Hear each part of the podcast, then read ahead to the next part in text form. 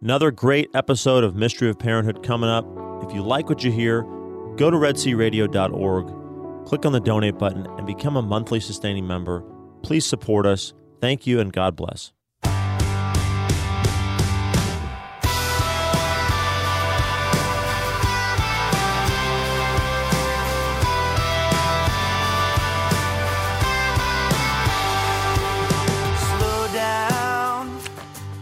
Welcome back.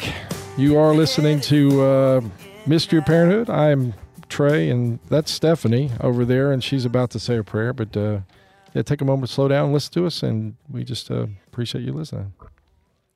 Good morning. In the name of the Father, and the Son, and the Holy Spirit. Amen. Lord God, from you every family in heaven and on earth takes its name. Father, you are love and life.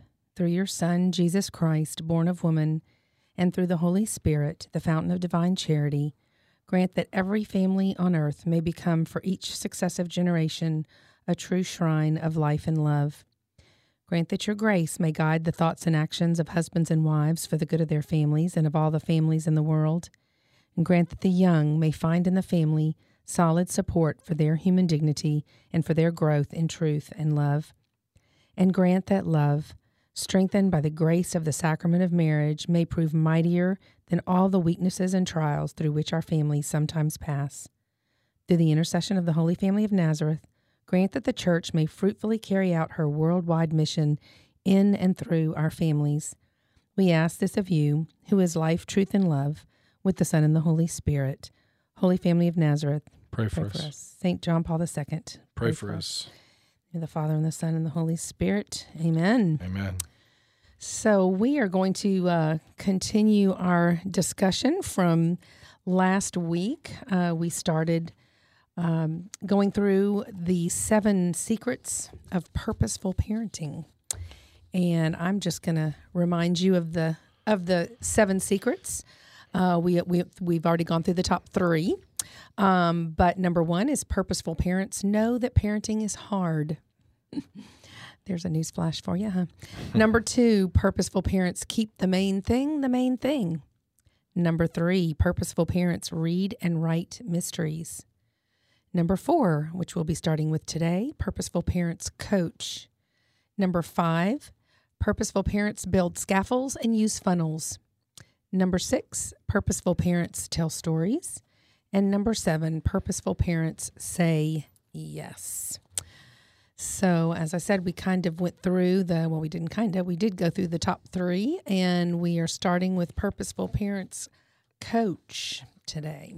Hey, I haven't been a coach Oh my gosh. previously in my life. Is it's one of the things that I think is because I think as, as parents we got we do have to look at it uh, like I think coaching is really one of the better um, analogies because because a good coach doesn't just know kind of what to coach and doesn't know how to just articulate it, but they they're able to allow a player to go out in a game on their own and use what they've learned and then be able to use when they do it in the game come back and, and, and evaluate. So the best coaches have the players who somehow are able to take what they've learned both in terms about the game and themselves and their training and go out on the field and outperform the person or the team that they're going against. And I I think it's not about the outperformance, but I think that we need to we need to be in the business of saying we want our children to be able to go out on their own and handle situations, to go out into the playing field separate from us, with us maybe looking on or or us keeping tabs on what's going on, but not being involved in the moment, um, in in the actual event that they're practicing, right? And so I think that that That would be called helicopter parenting. right. And i you know and so so and there's a few things that that i think are important. One of them is just like uh, so we you know i'm an old football coach. You sit there and you'd scout a team. You'd look at film and you go okay they're going to do this and this is how they're going to defend that and the guy that you're going against is this way. And and you teach that to the child and then you either model it or try to mimic it so that they can practice it. But then when it's time to go, they go out and do that.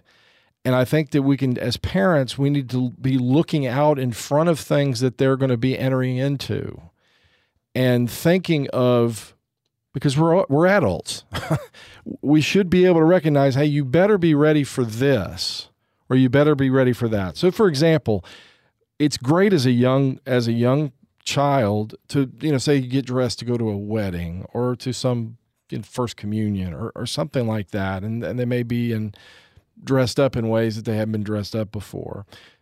One thing you know on the way there you say hey listen you, you look you, you look very beautiful. You're going to have somebody you're going to have probably multiple people come up and say hey you look pretty or wow you look handsome what do you think the best you know the best response to that is you know and then they may say well thank you or or whatever. And then you and you might coach them a little bit. Hey well you're going to look them in the eye and and tell them thank you. Is there anything else you might do? Well, well you might say well you look very nice yourself or something like that. That might even be more excellent um, than than that. So does that make sense? I mean, I can think of lots of reasons, but I think oftentimes when I've when we've experienced failure, particularly when they were younger, but even as they got older, it's when they were thrust into situations where we we didn't take the time to kind of coach them on like this might happen. I mean, it could be as much as okay, listen, you're going over to eat dinner and they're going to set the table. Now all the kids may start eating before the mom comes and sits down you, you need to wait till the mother comes and sit down unless she says something to you. But I mean, little things like that that you can coach them on that are things that that'll go on for a lifetime. Well, and I think you're also building that relationship of, um, you know, of of information and of of respect, and you know where they they go to they go they will look to you um, in the future because like i know like we've always said we you know by the time your kids get to be teenagers you want to be on their list of people right. that they want to come talk to. Um, and so those are very simple um, uh, you know ways to open that door in in that kind of relationship with your child um, that rehearsal and role play and um, you know, passing on of information. And you'll and you'll be surprised at if you do that, and then they have that positive experience that at at other parents who may come to you at some point and say, "Wow, that was they really handled themselves well," and then make sure to go back and praise them for doing that. That I mean, that's what you just keep building on that and uh, help them recognize you know we always we always are very quick to say when somebody compliments us for the way you behave that is that is the fourth commandment. You are honoring your father and mother. That that that not not by saying anything to us but by the way you're behaving in front of other people. And when they say man your kids are such a joy to be around or wow they behave themselves very well or any of those things we say thank you for that. You honored us uh, positively. Yeah, uh, I, I, think um, I, you know. I think in, in addition to that, you know, we we talked to, we talk about our name. Um, you know, just like we are children of God and we want to label ourselves as Christians by our behaviors. I mean that you know that when you're when you are out in this world, like Trey said, you are honoring the Cashion name. And I love our son. I, I, don't know if you remember this. He he's texted us to this or said this to us several times when we've complimented him on his playing, or you know, um, we've got one that really loves football and, and and and plays the game pretty well. And you know, when we when we compliment him, the, he just sent us a recent text that said, "Well, I wear I wear your name on my back and to the, and my place to the glory of God." And I thought, oh my yeah. gosh, that's so cool. yeah, that was that's uncoached, but I mean, I, yeah, that, but yeah. but I mean, maybe it was, maybe it was coached all along because we would say, say that. That's what I'm saying. It's just that you you are establishing this relationship and this mentality, and um, you know the importance of honor and respect. Um, and you're something you greater. Know. I mean, you're part of something greater than just yourself. So, you know, you're a Catholic Christian first. You're a Cashion second you're you third, and and and everything that you do represents that. I mean, I, if you turn on Texags here, they'll they'll have they at the beginning of of the show in the morning, you'll you'll hear a coach say, you know, play for the name on the front of your which you know Texas A&M's across the front of the jersey. the idea of it's not just you; it's you're part of something greater, and and that that actually kind of points us to really what we're meant to be as part of the church. We we're connected, and we either bring glory to God through our actions or inactions or whatever, or or we don't. But that's what we're called to do as part of His family. So I don't, it looked like maybe Thaddeus had something he was going to say, but maybe I'm wrong. Yeah, how you guys doing today? Good. How are you? Good. Awesome, awesome. Yeah. Um, yeah, I had a question about um, you know coaching is also a lot of uh, motivation, right. motivating your players. Absolutely. So how does that figure in with parenting? How do you? Abs- um, how is motivating your children a part of parenting your children? Well, I, think, I mean, I think part of it, part of it is like what we just said, is encouraging them to recognize they're part of something bigger. Because I think it, at our core, that's what we want to be. I think when we put on an island, so I think that if you tap into that, you're tapping into something human. And I think the society tends to say it's all about the individual, but I mean, if you let them know they're part of something bigger, I think that's it.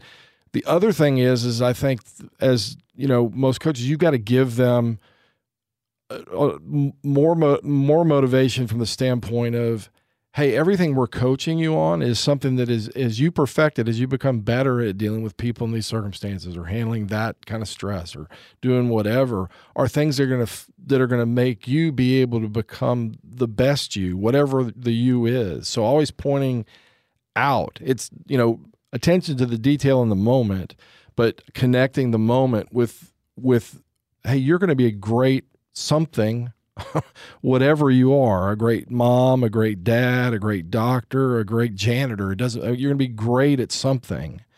And these are all things that we say are traits or things that you should practice to connect with that. I mean, people go to Alabama you know, to win a national championship. People go to Alabama to play for Nick Saban to go play in the pros. so there is a connection between, and I think it's a human connection between. I need to know that what I'm doing now is going to have some impact on what I become. If we just focus in the moment, we can get lost without you know that that whole vision and action. The action occurs in the moment.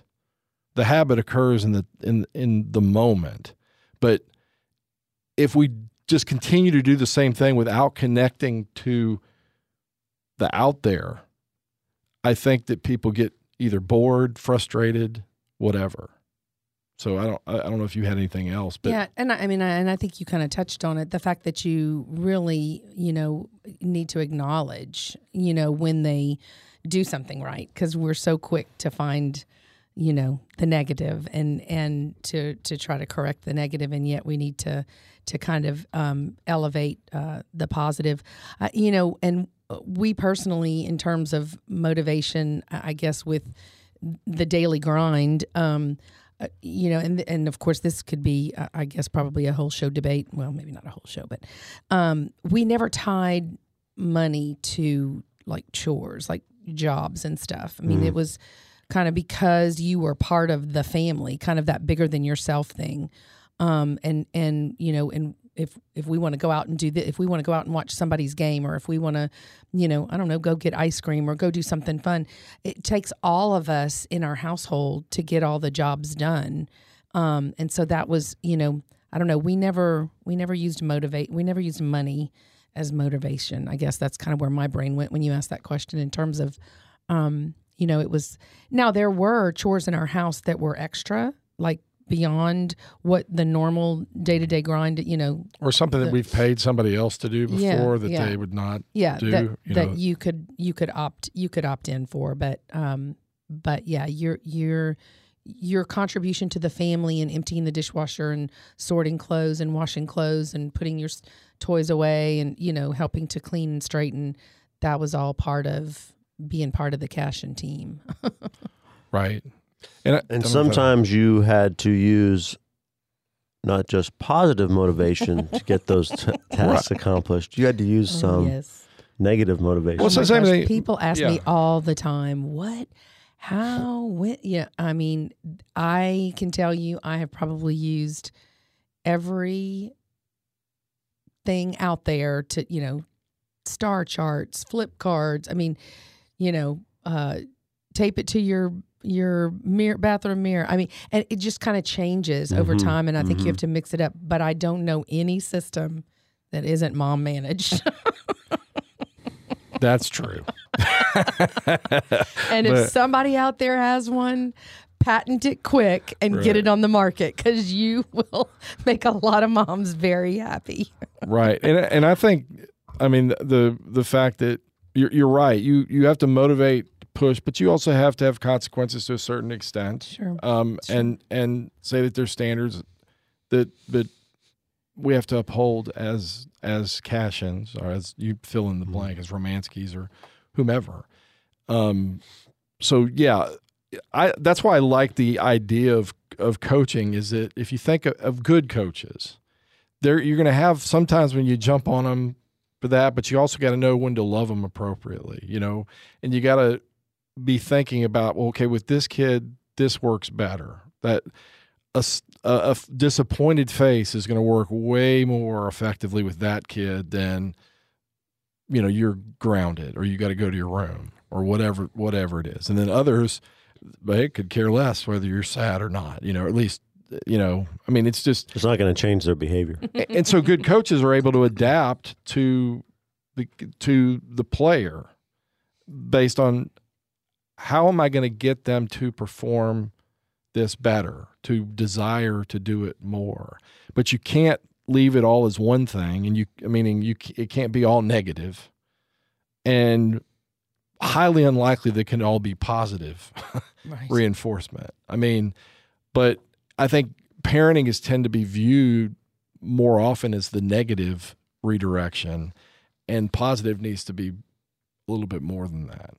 I guess one of the where areas where it maybe breaks down a little bit is a big part of coaching is using competition within the team to Right. motivate kids to you know do those extra reps to be exacting in how they execute the skill because they want to get on the field you don't really have that But, in in the family so much you don't. It's not as a competition.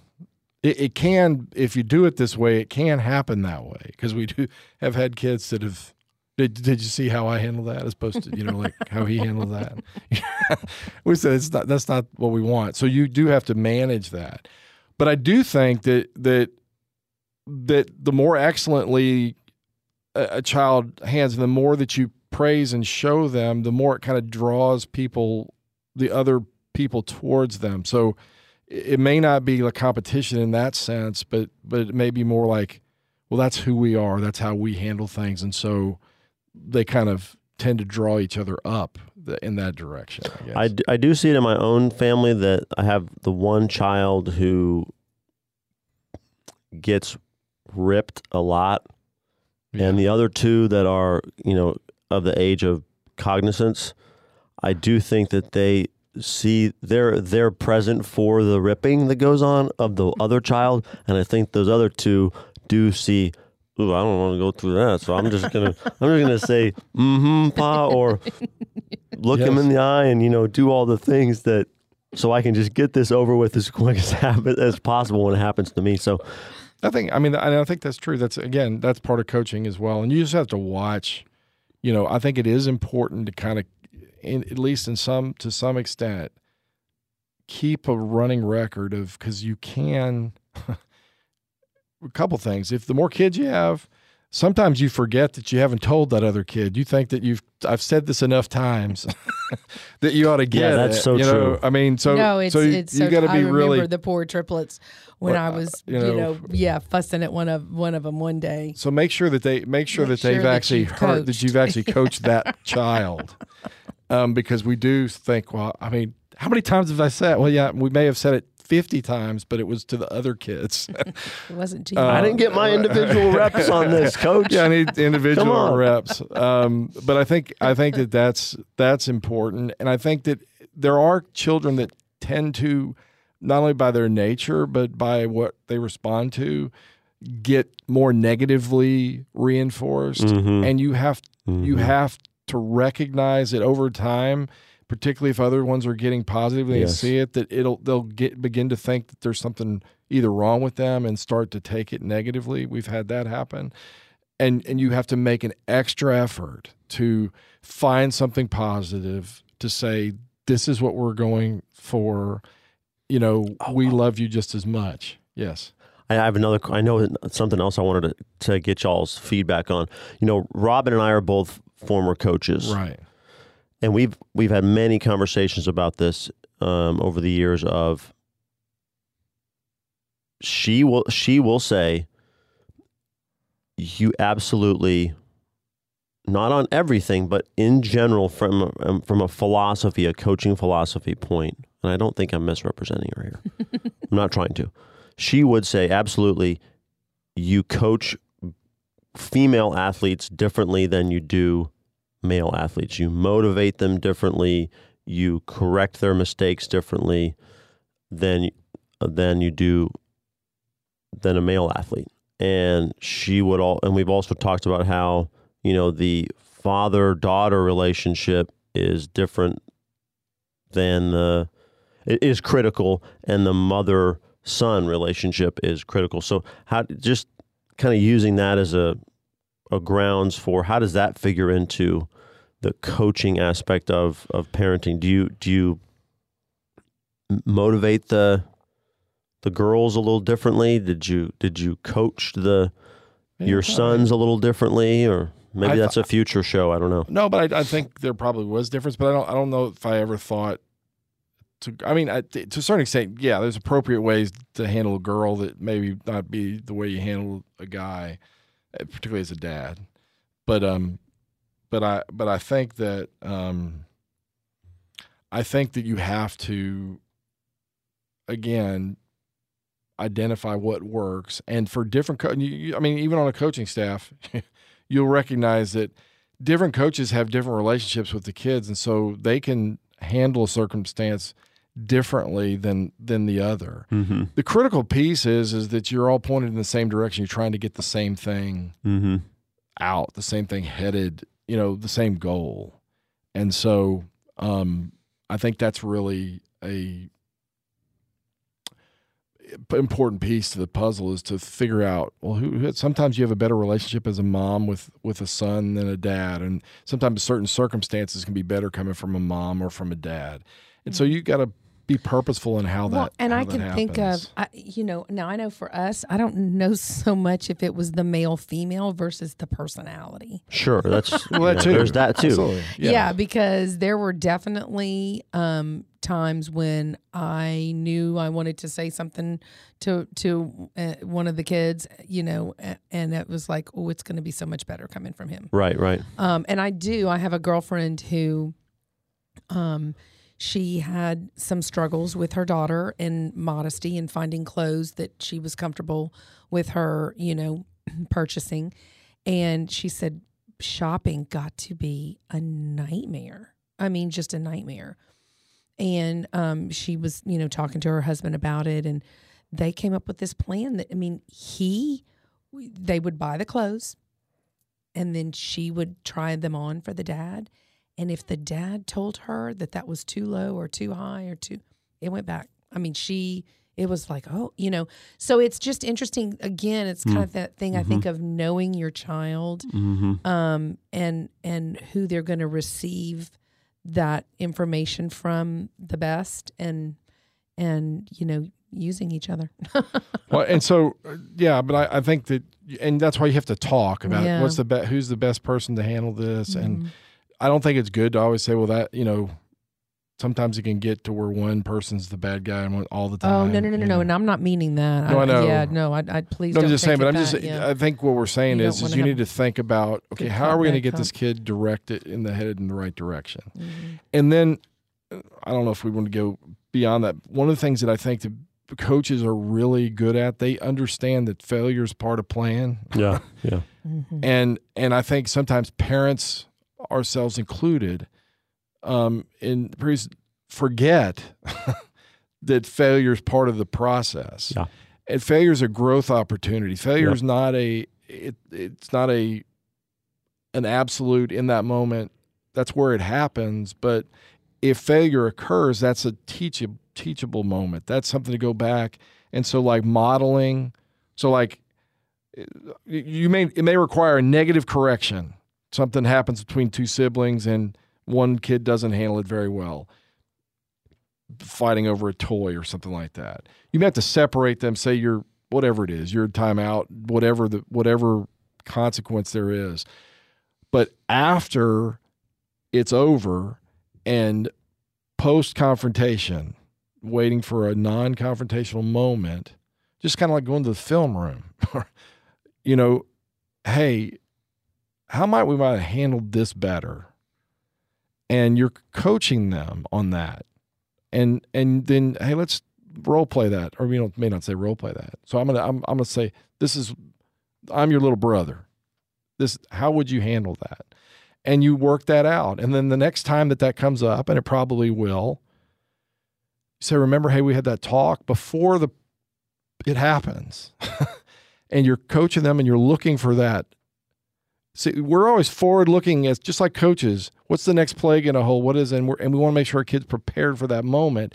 And if we can coach them a little bit just before it happens, like remember this is one of those moments, and have them have a positive experience instead of waiting for the negative to occur. then that's how it how it unfolds. And I think if you do that over time, over and over and over again, purposefully, you'll find that they'll they'll they'll begin to get it on their own and it becomes more of who they are. And we always say that's what we want. We want that to be who you are. Somebody who knows how to communicate instead of throwing a temper tantrum. We want somebody who knows how to let people know how they feel in a very rational and calm way, you know. So, anyway, I think I think uh, that's one of my favorite analogies, but I think we probably filled that up already. But um anyway. Yes. So, obviously, purposeful parents coach. Um the the next one, number what is this? Number five. Number five. Yes, number five. Um, purposeful parents build scaffolds and use funnels. And I know that you have heard uh, our our funnel description more than once, but it's been such a such a great image for us. It, it's not original. We we we got the the idea from um, when we were uh, in that in that parenting uh, program, Growing Kids God's Way. That was a, a wonderful springboard for us, uh, and mostly because I think it allowed us to um, really make time. Um, it was initially a cassette series. Okay, I'm dating myself. Do you, right. do, you know people even know, what, cassettes, cassettes are? are? I do. okay. you're old. It's man. the old time CDs. anyway, um, uh, and so we would sit down and listen to the lesson and do the questions and, and, and have discussion. And so it was just kind of a, you know, one of those things where it was a, um, it was a forced time, you know, a, a, forced time for us to sit sit down and make the time, because um, I know we can we can get busy and and you know parenting. I mean, that you do that on the run. You do that, you know, it just comes naturally. And, and that's, I think that's where we kind of got our foundation for the fact that no parent, parenting's hard and it's purposeful. And, and if you don't kind of sit there and, and, and work with each other and together to get that, get on the same page and, and communicate, um, you know, it could be, it could be a nightmare. Uh, so, yeah. And, and so I'll let you, the, the, the idea of funnels and scaffolds, I think teaches to two things. One, the scaffold is like we're building upwards. You know, we're building a person where it's something that's going up, and ultimately, when it's when it's built, the scaffold's removed. Um, a funnel is another again limiting where what we're pouring into them can go, but then allowing them freedom in between. The idea of scaffolds and funnels says that we as parents should set limits because both in both cases there's there there's limits um with and I, I really I, I just firmly firmly believe this over our years of parenting um that kids want to know where the line is they not might they might not be happy about where the line is, but they want to know that it's there and it's permanent and it's it's solid. Um, and I, I just I, I just can't reiterate that enough that they they want to know that you know there's a line that you know that that they don't want to cross. And you know and you're going to have those ones that stay way back of the line and go you know like you said i don't want any of this for me you know i'm good. I'm going to stay right back here and be good you know. And there's going to be those that just will you know run up to that line and stop right before it you know toe to the line. And then there's going to be those ones that put their foot like right over the line and take it back and right over the line, take it back. And then there's going to be those ones that just jump on in, jump right over the line, you know, but the line shouldn't move. And that's where you have to prayerfully and purposefully set that, you know, with, you know, with your spouse in your parenting.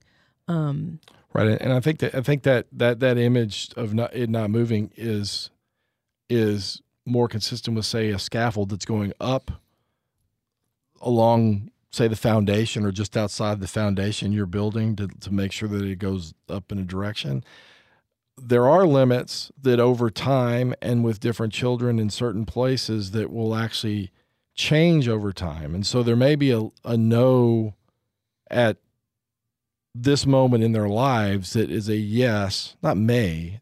There will be many no's that are now it's a no.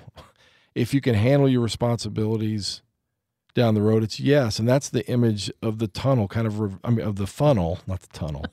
tunnel would be bad, but funnel uh, that is that is kind of angled up, and the and the limits are are widening. And if we're working from the narrow when they're younger up, that it, their freedom is increasing over time. What's really important, I think, on to understand on that is that in both cases, scaffolding and funnels, there is a time and you're working towards a place where the scaffold and the funnel becomes their own. It's not something that's imposed from the exterior. It can't be something that that is always there. And I, I think if you don't move, if you if you funnel in the tube, you know, and just uh, you know in the in the um, what I just what do you drink? A straw. A straw. If you funnel in the straw, you know, from from all the way up, then it's always this line.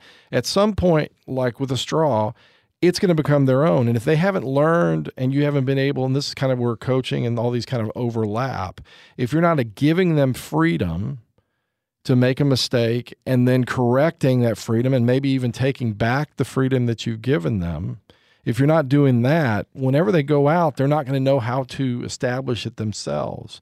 So I can say if you funnel in a tube or in a PVC pipe or whatever that's going up and there and there it's always the same without thinking about can I give them that freedom, then what you're going to have is a kid that comes out on the other end that doesn't know how to do it themselves and it's not part of who they are. Everything has been set by their parents. And again, it's it's like coaching in that what are we working towards? We want their heart, but we also want their behavior to become their own. We want their behavior to become theirs, something that they say, I am who I am and I am going to act this way because it's the right way, not because mom and dad are going to punish me if I don't do it. Now, listen, when they're younger, you you have to do that. But that's one of the positive visionary things that you tell your kids, I think, is we're preparing you to go out into the world. We want you to go out in the world and set your own limits. I have to set limits. Mom has to set limits. There's not a human being who's successful at anything that doesn't have to say no to things they'd like to say yes to because they have a more important yes to say. Right.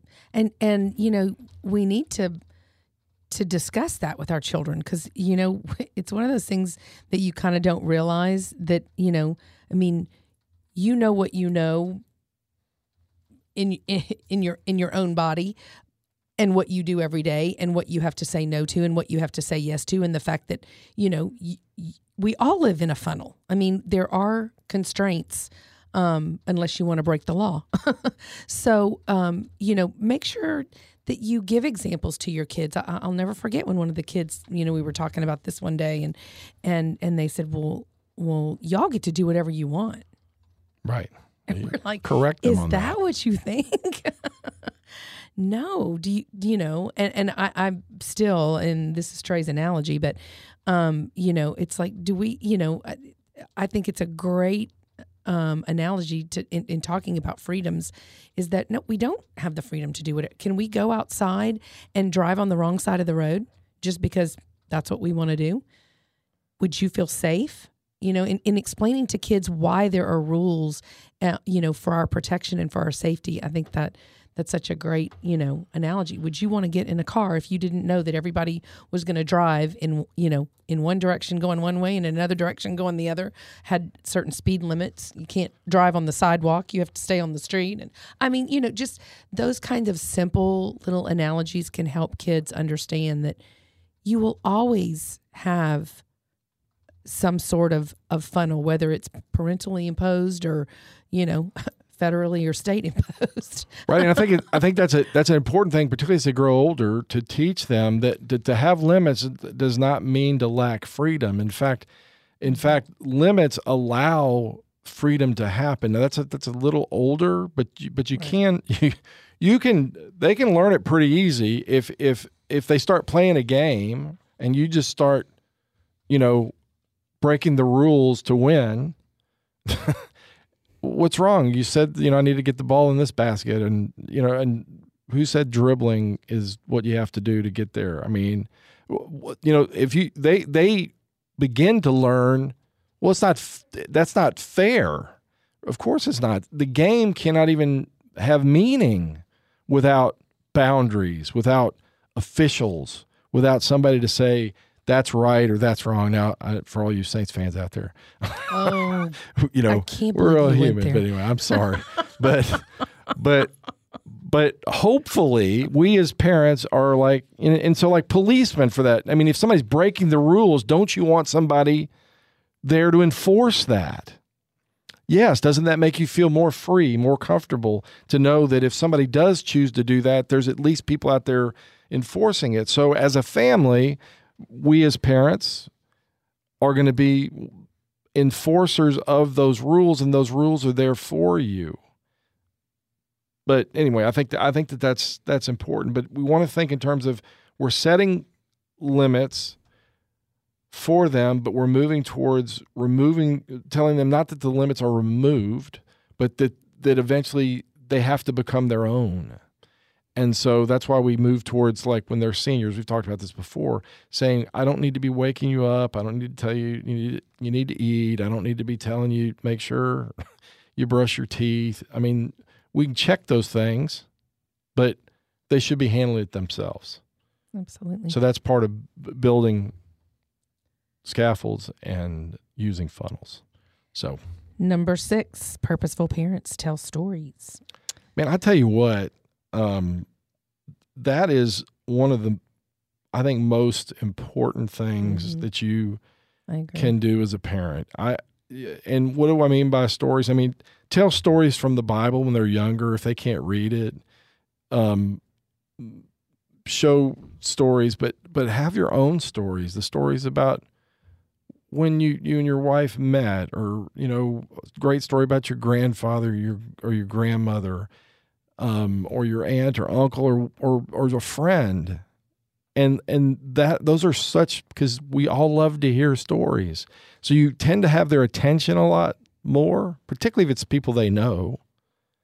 Um, I- just think that we have got to learn how to tell stories because I mean, for me, my I mean, my my the best example I had. I mean, both my parents did great jobs of doing that, but but my grandfather, I remember vividly, you know, telling him telling the story about when he was drafted and and selling the house and you know and I mean, I remember just being enthralled in college. you know, listening to him tell the story about how moved your mom and your mom and your uncle and your grandmother up to her mother's house and I went off down there to to to do it. I mean, we all were scared about the fact that, you know, I was a dad going off to war and people died at war and all the things that they were going through and how he got there and a doctor said, you know, I remember the doctor said, "What the heck are you doing here? You're like 38 years old." And he's like, "Well, I got here's my thing." And he goes, "Man, you know, go eat a big steak and come back." and and come back tomorrow morning. Um, and let me check your blood pressure at that moment. and got him got him 4F sent home and and about you know he I remember him carrying that on and saying so God was watching out for for us and it was such an exciting moment for me to drive up that driveway and them unexpectedly they didn't have cell phones we didn't have cell phones when he was telling me the story but but anyway I well, I, I, just think that you know it, we find similarities. We I mean you know we we find uh, who we are. Um, you know, I know that y- you've read stories in the Bible or, or, read a verse in the Bible that's really, you know, grabbed you or or, or meant something to you, um, or spoke to you, and and it's the same thing with our families. I mean, just like the Bible is a history of our ancestors, and so is our our families, and I, I just think it's so important for who they are and and how they contributed um, it, to you know to never be forgotten. I just love. Unfortunately, my mother in law died at a very young age, and we only had two children at the time. And um, you know, Madison was only eighteen months old, but yet we've talked so much and told so many stories about mom, mom Cash, and we called her Mamu. That she she'll it's like even she's, it's, yeah like she, she's known her forever. and she'll say things you know i i think i think I do this because I'm like Mamu or you know and and the most unbelievable story I have is is when Kingsley um, just several years ago so mom Cashion died in 1998 Kingsley was born in 2001 three you know 3 years after the after the fact. And she was doing a story for school and um, she was writing uh, uh, about her grandmother and she said how old was I when she died and I said sweetheart, you never knew her.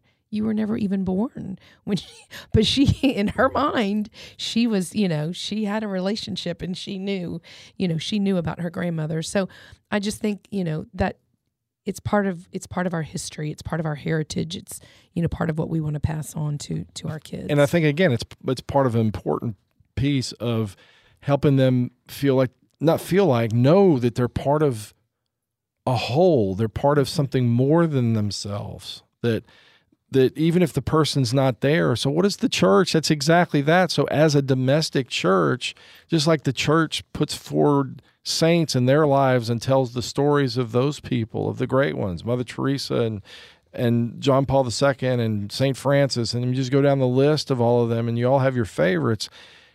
We in our family, we should do that as well. But in our families, we should be able to to tell stories about, man, I love this, or you know, I can remember when when Bommy, my grandmother, you're great, you know, fried squirrel for us. You know, I mean, things like that. Squirrel, really?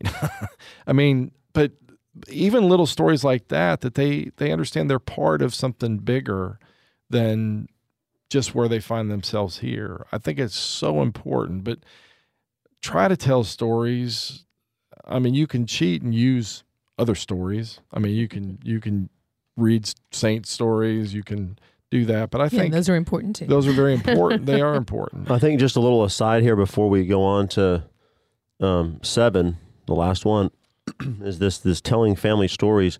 You know,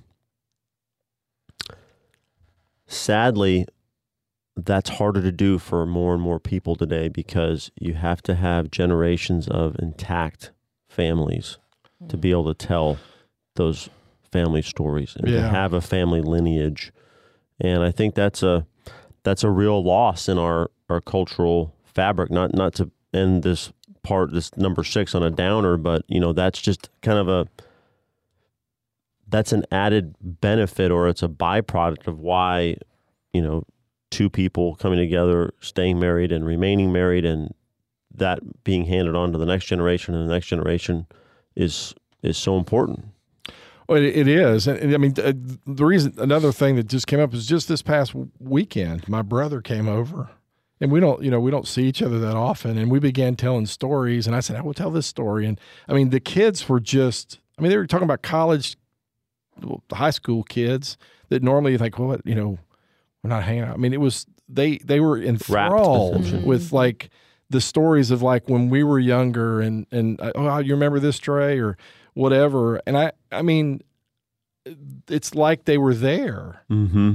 and I, I just like I said so uh, to the best of your ability if I, and you're right unfortunately that they don't. It's nice that my brother can just walk around the street to come and handle something and then it kind of devolves or evolves or becomes a whole night of just telling stories again i, I just I, I try to do your best if it's anything even just remembering good stories about your grandparents or or or something and just oh i used to love when my grandmother made this or whatever Okay, we're going to move So- on to number seven so we can get through all seven. Purposeful parents say yes.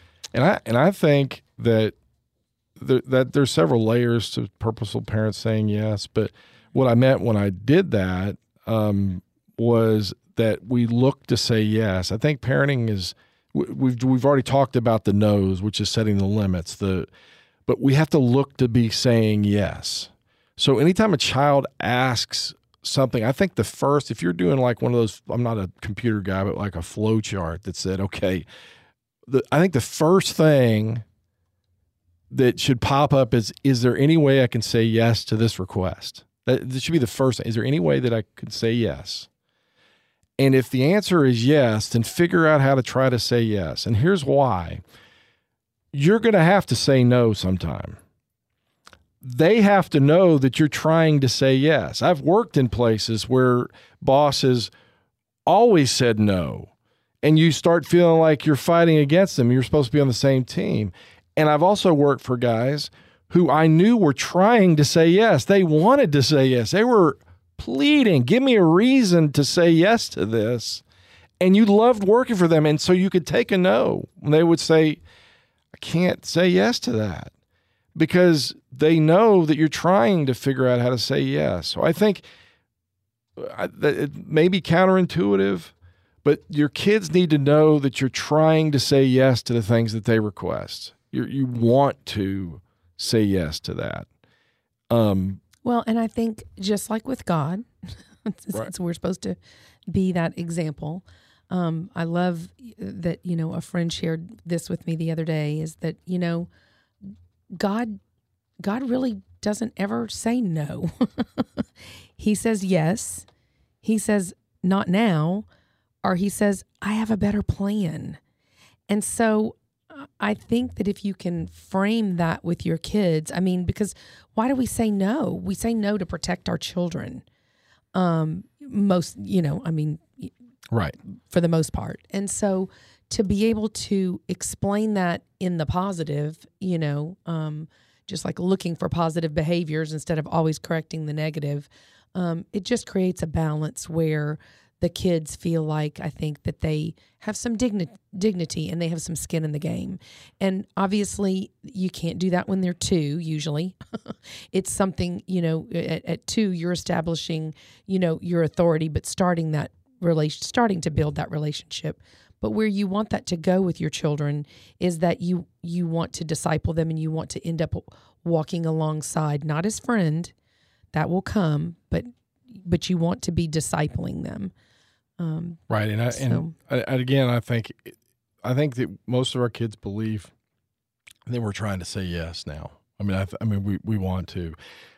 One of the things about that is, is if we say no, and we've talked about this before, to ask if they can appeal is really important, and that's where you're saying, I want to say yes, I'm saying no, but if you can provide me with some more information that would help me say yes, I'm open to saying yes yeah, there's only five more minutes on the show. We're, we're at the very end. Can we wait to come down for dinner and watch that?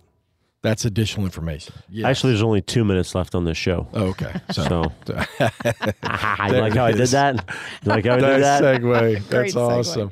And the, the, I think the other one, Thaddeus brought it up, and we'll uh, wrap it up, is that I think parents need to be known for saying yes in terms of their embracing of life and, and, and what God's plan is, and that Yes. we're meant to raise our children.